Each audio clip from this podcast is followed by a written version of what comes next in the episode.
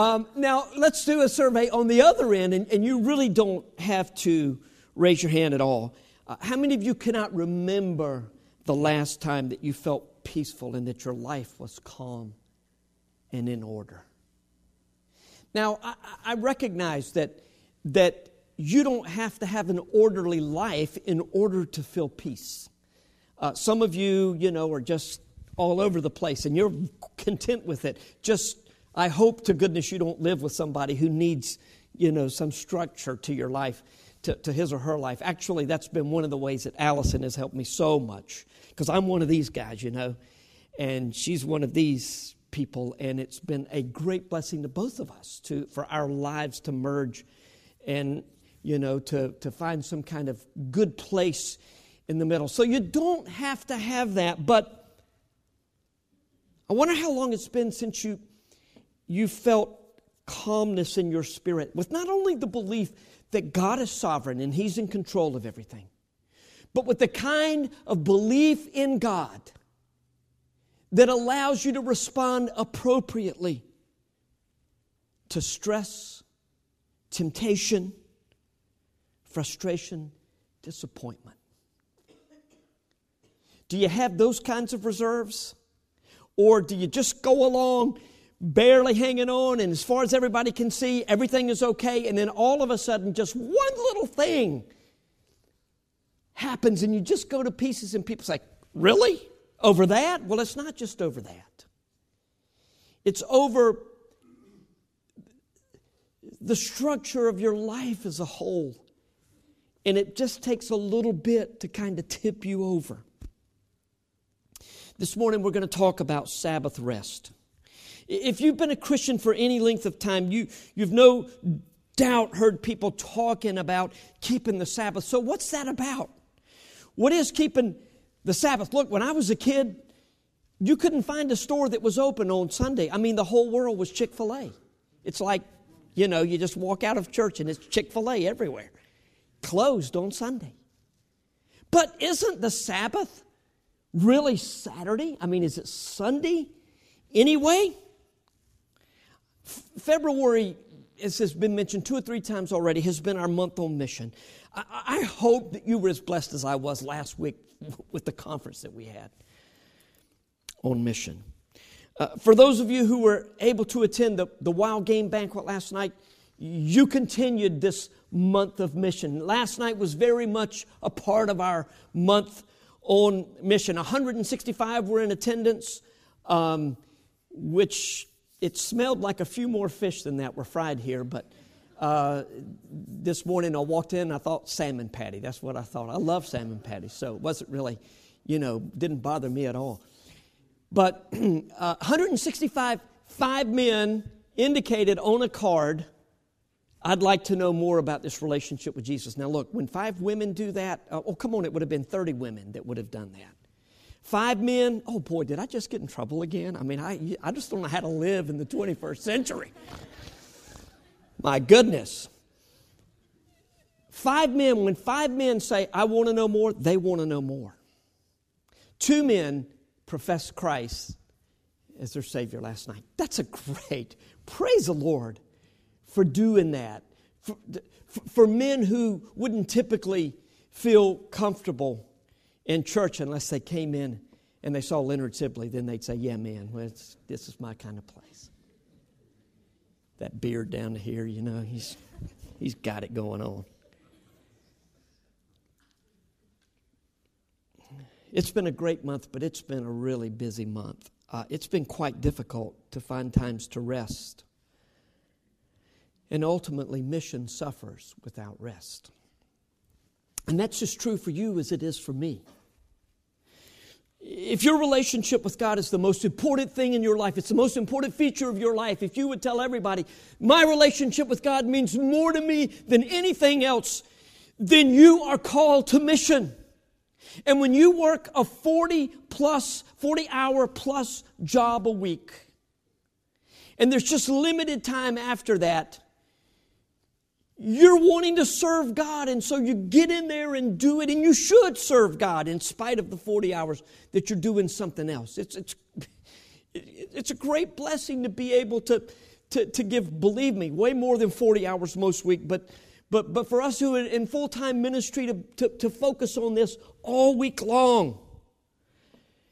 When you're, you're studying for 18 credit hours of classes,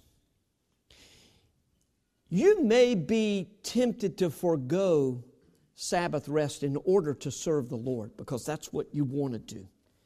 Your heart cries out to serve the Lord. But think about it. You want your doctor operating on you when he hasn't slept in 24 to 30 hours?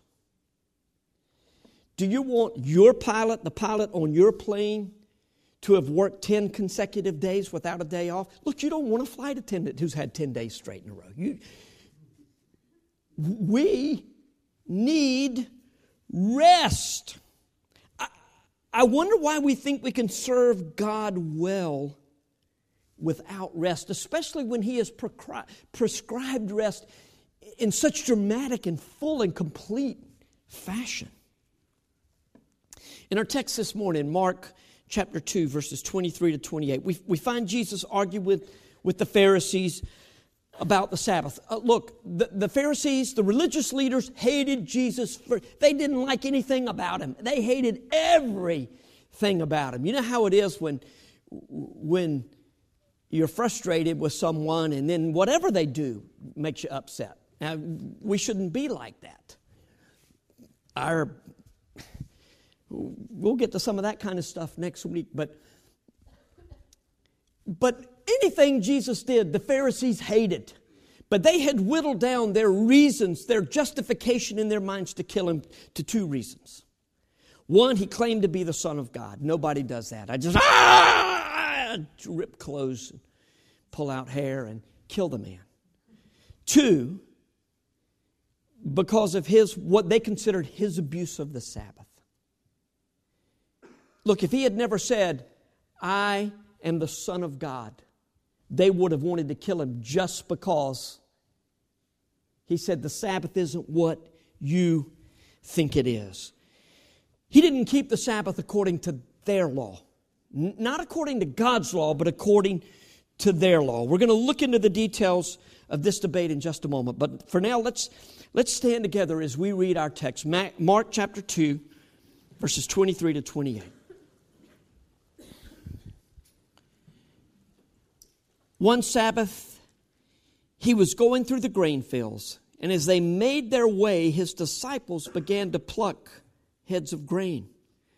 And the Pharisees were saying to him, Look, why are they doing what is not lawful on the Sabbath? Look, here's a question that just occurred to me. What were the, what were the Pharisees doing out by the grain fields? You know, with they were looking for something. Why are they doing what is not lawful on the Sabbath? And he said to them, Have you never read what David did when he was in need and was hungry? He and those who were with him, how he entered the house of God in the time of Abiathar, the, the, the high priest, and ate the bread of the presence, which is not lawful for any but the priest to eat, and also gave it to those who were with him. And he said to them, The Sabbath was made for man, not man for the Sabbath. So the Son of Man is Lord even of the Sabbath. Let's pray. Well, Jesus, we acknowledge you as our Lord, our Lord and Savior. We acknowledge you as Lord over all creation and Lord over the Sabbath. And as we think about this somewhat tricky topic, I pray that we will find your truth in just the way that you intended for us to. In Jesus' name, amen. Thanks and be seated. Well, this particular interaction between Jesus and the Pharisees about the Sabbath was just one of many, many. And um, it, you got to you got to understand, the Sabbath was one of the primary ways that the Jewish people were distinguished from, from the Gentile nations, which was pretty much everybody else. The way that they kept the Sabbath was one of the significant marks of the Jewish people that, that, identified the Jewish people with God and His law. Now, you, you've got to understand the Pharisees were constantly tinkering with the law. They were either making it stricter or they were making it looser. Almost always, it, it, their changes or their additions or, or, or justifications of not following it just like God had written were, were done for their own benefit. It, it gave them, at the very least, great power over the people. And Jesus repeatedly pointed out the fact you're violating the spirit of the law. In fact, he said, Look, you think the law says don't murder? If you hate somebody, you're guilty of murder. Really, this is a deep hatred now. Same thing with adultery and, and, and, um, and lust. This is drive across four lanes of traffic, and if I would, if I could, I would kind of a lust. But he's saying, look, just because you you keep the letter of the law, you've missed the spirit of the law. You think that you can be free from sexual immorality and yet you can think and, and, and play with in your mind anything that you want to and you're okay. You've missed the whole point of the law. And very quickly, just I say it a lot, four purposes of the law to reveal the righteousness of God, to reveal the unrighteousness of man, to point us to Jesus, and to maintain order. Man needs law because we're lawless. And the law of God helps maintain order. But primarily, in the Old Testament law, it was trying to point out those things that we're helpless apart from Jesus. And it's pointing us to Jesus. And now Jesus is talking with them, saying, You think you know so much about the law, you've missed it altogether. Now, you got to understand, though, the Sabbath was a part of the Jewish national identity. So when Jesus is attacking it, what are they thinking? Look, look, if we don't keep the Sabbath anymore in the very strict ways that we have determined that our people should keep them, then we lose our identity. No wonder they wanted that voice silenced. In this particular instance, the Pharisees sought to hold Jesus responsible when his disciples gathered food on the Sabbath. Now, Jesus reminded them of an instance in the Old Testament, 1 Samuel 20 or 21, I think 21, I believe it is, verses 1 through 6. Saul had, had said, I'm going to kill David. And so David was on the run and he went to Nob, and there was a shrine there, and, and, and the priest was Ahimelech. Abiathar was his son. The reason Abiathar is mentioned here is because after his father and all the priests in that area were slaughtered, somehow Abiathar got away and he brought with him the ephod, which was the symbol of God's uh, favor moving from Saul to David. And so Abiathar is, is mentioned here. And David, uh, uh Jesus, excuse me, reminded them of this situation. And David walked in and there was some deceit involved. Now, maybe there was a little wink, wink, nod, nod going on. Ahimelech ended up paying with his life for his help for David. He says, What's up? He said, The king has sent me on a very special mission and I need some help. I need food for my men. I need some weapons. He said, Oh, we got the weapon wise is what Goliath, the sword that you used to cut Goliath's head off. It was his own sword. David said, I'll take that and I'll take the bread. And he said, Well, okay, if the young men have kept themselves pure, sexually pure, then you can have the bread. And surely Ahimelech knew what was going on, and he thought that was going to be cover enough. But Saul came down and said, You helped him, and he, and he killed him. So there was some level of deceit going on. It's one of the reasons that, you know, people say it's never wrong to, never right to do wrong in order to do right. I, I agree with that for the most part, but man, Scripture, you know, has some instances where there's something more going on. God's ways are just bigger than us. And we start trying to put everything in boxes. So Jesus is saying, Don't you remember? And by the way, the Pharisees, they all approved very highly of that situation, you know, where Abiathar or Ahimelech had given David the bread. And it was apparently on a Sabbath. And so Jesus is saying, and you know that. You know that because the Pharisees had determined that this was done on a Sabbath day. And they were all about that. But here, Jesus is allowing his disciples to pick corn, and they say, You're breaking the law. in reminding the Pharisees of this particular moment in Israel's history, Jesus was saying, in essence, you're missing the whole point of the law. God did not make the special, uh, the Sabbath special and holy and force man to bow to it. God made the Sabbath, in fact, for the benefit of humankind. God made the Sabbath for man, for men and women, not the other way. Men and women are blessed when they follow God's pattern of Sabbath rest. But when the law is your God, Jesus said, when the law is your God, you err. And you err deeply.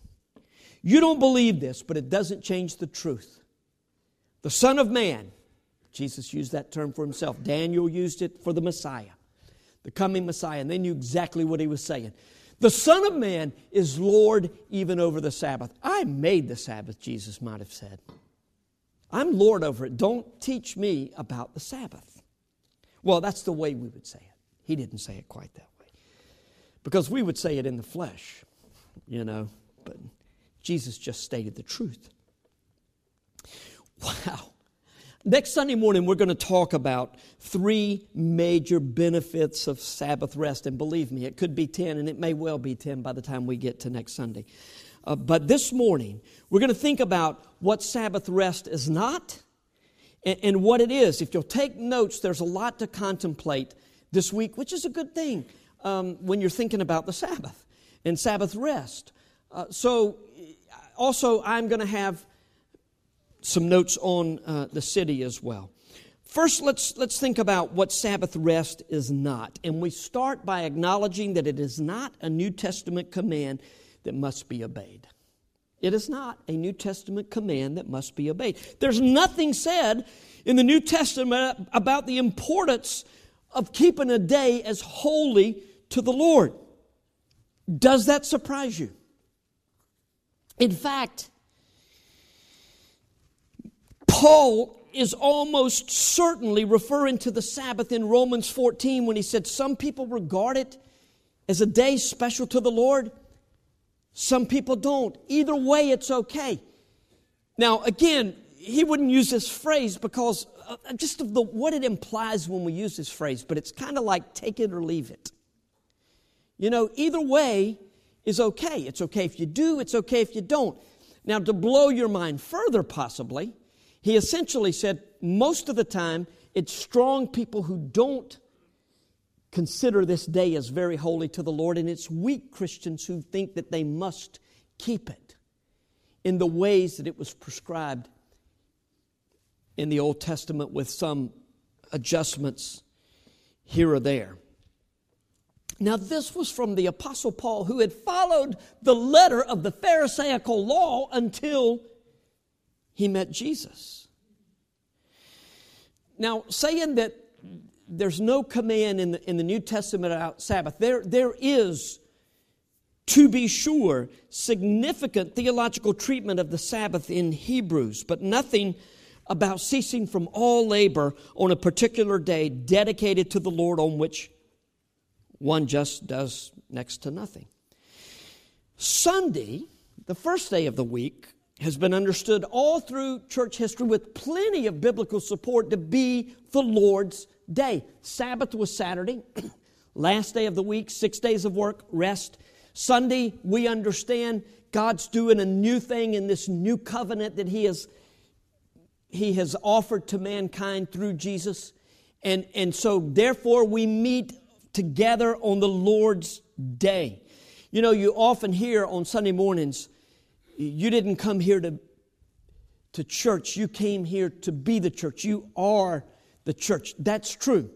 But you did come here on Sunday morning because this pattern is well established in the New Testament that Sunday is the Lord's day. John talks about, I was in prayer on the Lord's day. I was in the Spirit in the book of Revelation on the Lord's day on Sunday.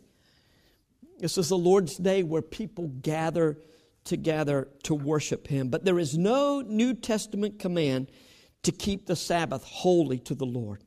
Second, Sabbath rest is not a discipline that will make you more holy simply because you observe it. This is the exact problem that Pharisees had. Uh, they missed the benefit. They totally missed the benefit of the Sabbath because they were trying to earn brownie points with God by exerting incredible self control on the Sabbath. We are no more acceptable to God on the basis of our good works than they were. So be careful about any disciplines, any spiritual, and look, I'm a big fan of spiritual disciplines. When I am following spiritual disciplines, I'm close to the Lord. When I'm not, I, I struggle. But be careful about saying anything is going to make me more holy or more acceptable to God. The last thing Sabbath rest is not a day on which rest means to please yourself without any consideration for God. Since a particular day is not considered to be the Sabbath in these New Testament days, it may need to be a day other than Sunday when you need your day of Sabbath rest. It has to be for me. I can assure you of that. Sunday is not a relaxing day for me. Whether I'm preaching or not, it's not a relaxing day for me. It's, it's a very full day. So I've got to find some day other than Sunday.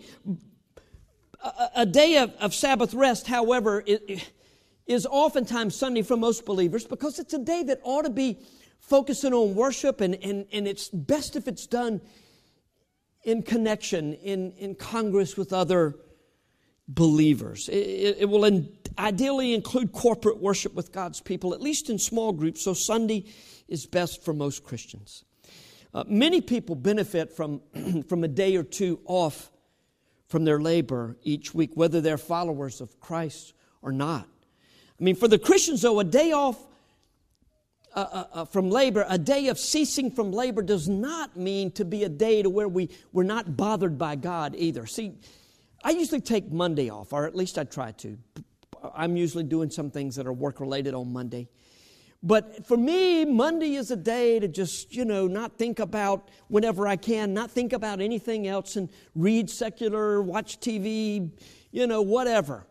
But if I'm really focusing on Sabbath rest, it's going to have to involve intentionality on my part, focusing on the Lord.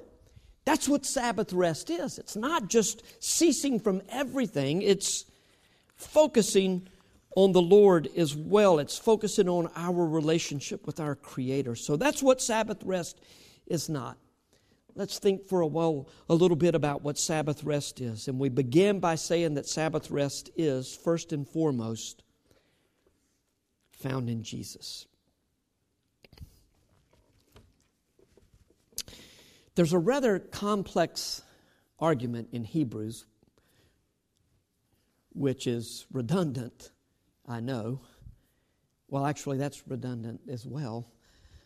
Um, there's a complex argument about Sabbath in, in, about Sabbath rest in Hebrews. I hope we're going to examine the deep, rich truths of Hebrews in the next few years. But for the sake of this first point, let's just say that in Hebrews 4, we find that Sabbath rest is found in Jesus, and it's an already not yet rest. Consider Hebrews, just consider Hebrews 4 9 and 10.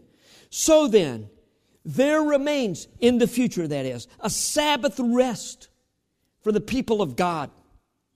For whoever has already entered God's rest has also rested from his works as God did from His. So if we have trusted Jesus as our Savior, we have already entered rest, but there's a rest yet to come that will be complete when, when God restores the creation, all of the universe, and men and women who have trusted in Jesus to the pre fall condition, to the way it was before Adam and Eve sinned. One thing that is quite clear is that this rest has nothing to do with our good works. It's a rest that God has given to us in Jesus. And listen, the whole point of Hebrew, Hebrews is this Jesus is enough. Jesus, in fact, is the only thing you can count on for your salvation. It is not Jesus plus. It's not some of you come from backgrounds, and maybe some of you already str- continue to struggle with this thought. Well, I know that Jesus saved me, but I've got to make sure that I stay in such a way that I follow the Lord and I obey His command so that I can be sure that I'm going to be saved. No, no. See, that's what that was up. What was up with the Hebrews? We we think about all these verses of warnings in Hebrews, and, and we think, wow, that's I better mind my P's and Q's. No, no, he was talking to Jews who were tempted. The writer of Hebrews was talking to Jews who were tempted to say, I'm not sure that I can count on Jesus alone for my salvation. I better stay connected to the law. And he was saying, if you connect to the law, it indicates that you never had what God provided for your salvation in the first place. And that is Jesus alone. And that makes a difference in the way that we live. When we have this freedom in Christ and this grace that God has bestowed on us, it causes us to live for Him in ways that are not possible when you're just focusing on keeping the law. That's why Sabbath rest must focus on Him, not on us. Second, Sabbath rest is the rhythm of life that God initiated at creation. Just think of how wonderful life would be if we all kept the Ten Commandments. Look, the Ten Commandments were, were, were put there for our benefit, and they were set apart from all the other commands of God in the law. But this Sabbath was the only one that was not indicated in the New Testament to be binding in the same way that it was when God first gave the command. However, when he gave the command to keep the Sabbath holy, he said, Look, don't you see, I initiated this at creation six days, then rest. Does God need to rest? No, of course not. He never rests. He never sleeps, he never slumbers, but therefore, therefore we can rest. Now, you may not believe this. Well, Daniel may believe it, but nobody else. God has graciously given us work to do. Just kidding, Daniel. I know you're a hard worker. God has graciously given us work to do, but He has also graciously provided us with rest that we might be replenished for more work that is meaningful. Adam and Eve worked before the fall, they were given a job to do. It's not like, okay, you've messed it up, now go to work. No, God gave them work before the fall. But then he, God, he, he graciously gave them rest from their labors, and He does the same thing to us. When we ignore the rhythm that God has established of work, rest, work, rest, we do so at our peril. Lots of experiments through the, t- through the years. And, and, and look, if you work shifts where you're 10 days on and then you're so long off, I would imagine that it's difficult to get fully connected with that rhythm of life. So much that we could say about this, but let's think next that the Sabbath rest is an opportunity to remember that this is His story. And I'm blessed to be a part of it. Now, that doesn't mean that my life is not important to God. He has done so much for me and He cares so much, so much about the details of my life. What a beautiful song uh, this morning that Laney sang. I, one of the sad things about not coming up right after the special is I don't get to talk about what a blessing the music was very often. That was a that song was a blessing to all of us, I think, knowing that God focuses His, His love and His care on me and that He is all that I need. It's also true, and this is also a blessing to realize that this is not my story. This is God's story. But He has graciously brought me into His story. Look, I've got, I've got medical tests going on this week. I had some things come up last week, and And now they've, they've I've got a bunch of stuff coming up, and month, March is a month of medical issues for me. And, and, you know, in years gone by, I think I would have said, oh, oh, oh, oh look, it's God's story. When I'm done here, which I don't think is any, in any close danger, by the way, there is a slight concern that at some point I had a stroke. I don't see any evidence of that. I don't see any evidence of that. I don't see any evidence of that. Um, but if so, it's going to explain why I said the things that I said last week, last Sunday morning. Because I had the stroke Saturday night, you see. Um, it's highly, highly, highly unlikely. It is a great way for insurance, not insurance company, medical providers to, you know, play an extra round of golf or stay an extra day on vacation, whatever. Uh, that's okay. But you know what? When, when, I, when it is my story, it's, it's severe. It, and it concerns me severely, all the things that happen to me. It's funny how trials and, and pain eventually move you to the place. It'll move you in, in one of several directions panic and, and despair, numbness to where you're just kind of like, okay, or trust. And as we'll talk about next week, trust is always what God is looking for. Trust and obey, there's no other way. We don't obey properly without trust. Actually, we can obey without trust, but we never are going.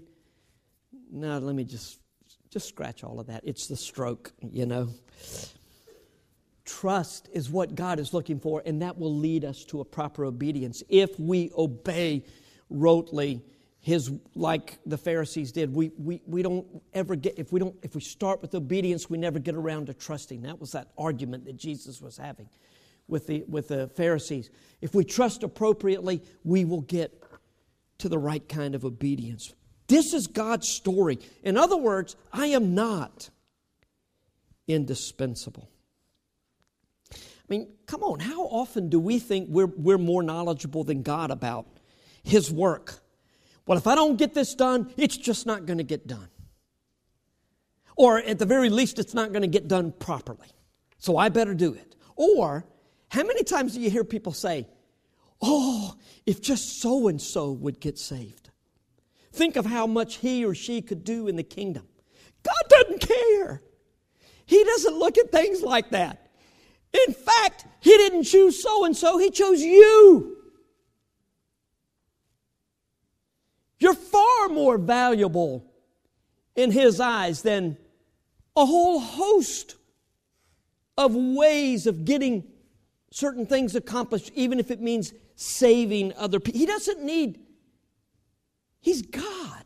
It's His story. So think about that the next time. Look, I used to say the same thing. Sad, isn't it, when you think about what John Denver could do, you know? He, that was back a long time ago. And I've mentioned him twice in these last few months, so I, I know. But the next time you start to think, oh, if only so and so would get saved, just let it go.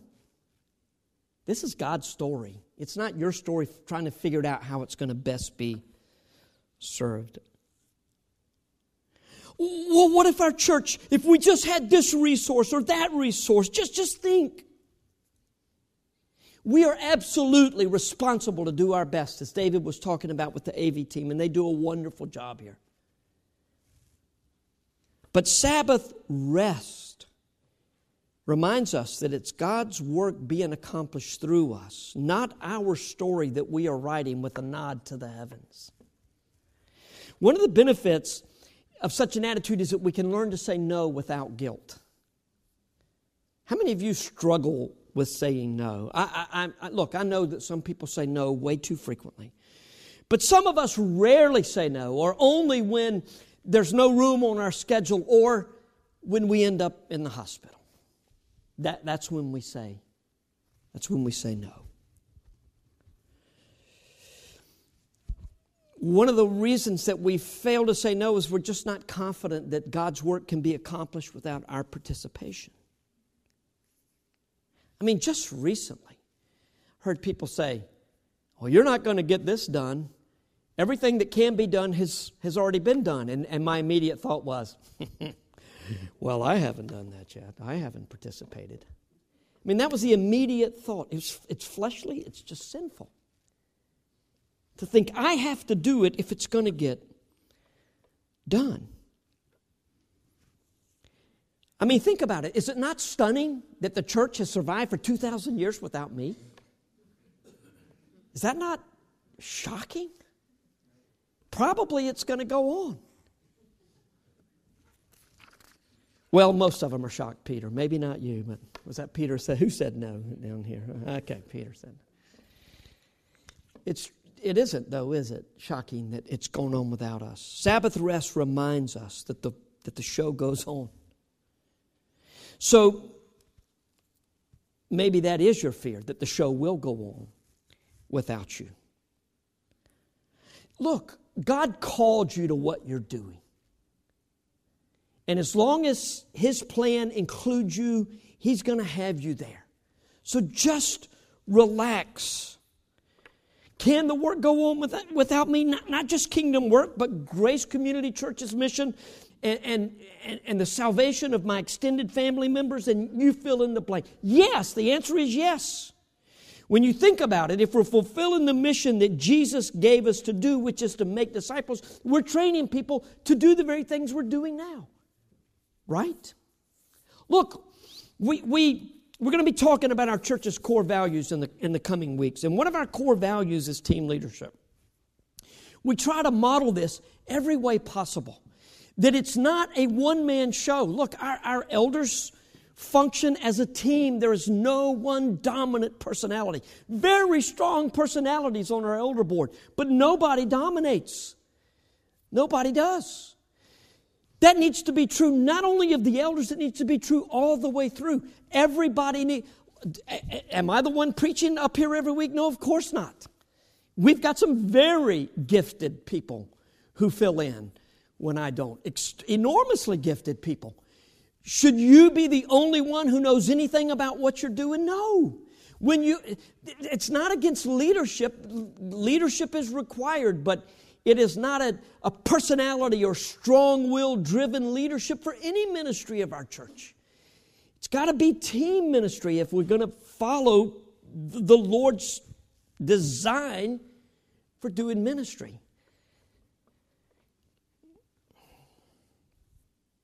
Sabbath rest reminds us that we're not indispensable and the work will go on whether we're in the saddle or not. And when I fail to take time for Sabbath rest, I usually end up seeking to establish my identity in my accomplishments. Right? If, if I'm not taking time for Sabbath rest, then I care deeply what everybody thinks about the job that I'm doing. And if you think I'm doing a good job, I'm on top of the world. If you think I'm doing a lousy job, oh my, I am in the depths.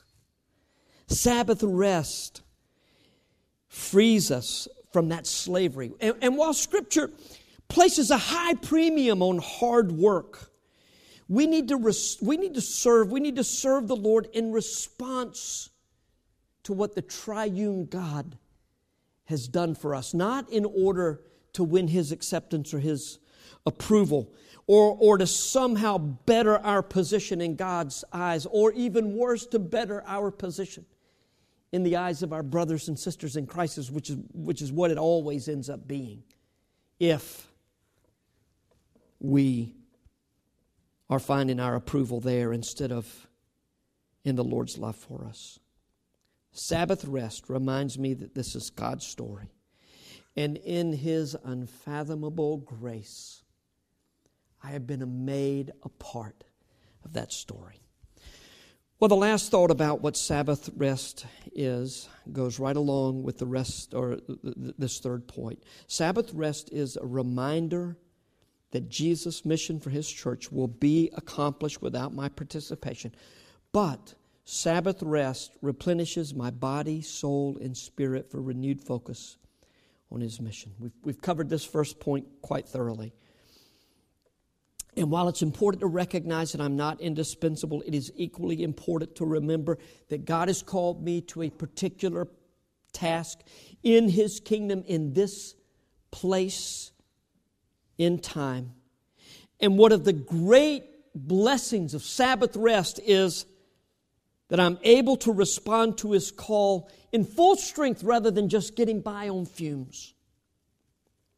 When I say that I operate at full strength, the idea is that focused attention on Jesus brings me to a place where I recognize that anything that I do has to be done in His strength, not my own.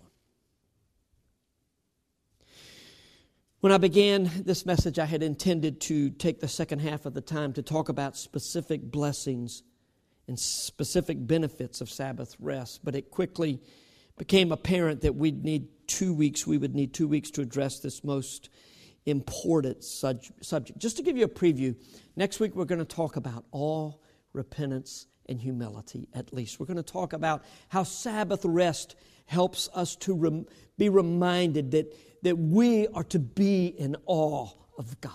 And when we lose the awe of God, what are we doing really? And second, it, it's going to talk about, we're going to talk about how Sabbath rest helps us to differentiate between godly sorrow that leads to repentance and the sorrow of the world that leads to death. Look, there are all kinds of ways to feel sorry about what you've done. But only one way leads to repentance and, and, and joy. The other ways lead to feeling sorry for yourself, guilt ridden, unable to do. No, Sabbath rest allows us to do that. And it also helps us to focus on Jesus, who, though he spoke quite boldly as he did in our text this morning, always walked in humility. So, Sabbath rest helps us to focus on Jesus, and when we do that, we become more like Him. We're going to talk about all of that next week. Psalm 131, verses 1 and 2 says this O Lord, my heart is not lifted up, my eyes are not raised too high. I do not occupy myself with things too great and too marvelous for me. But I have calmed and quieted my soul like a weaned child with its mother. Like a weaned child is my soul within me. The psalmist's focus, of course, is on the Lord. So, how long has it been since you last sat before the Lord with a calm and quieted soul? How long has it been since you just lingered, lingered with the Lord?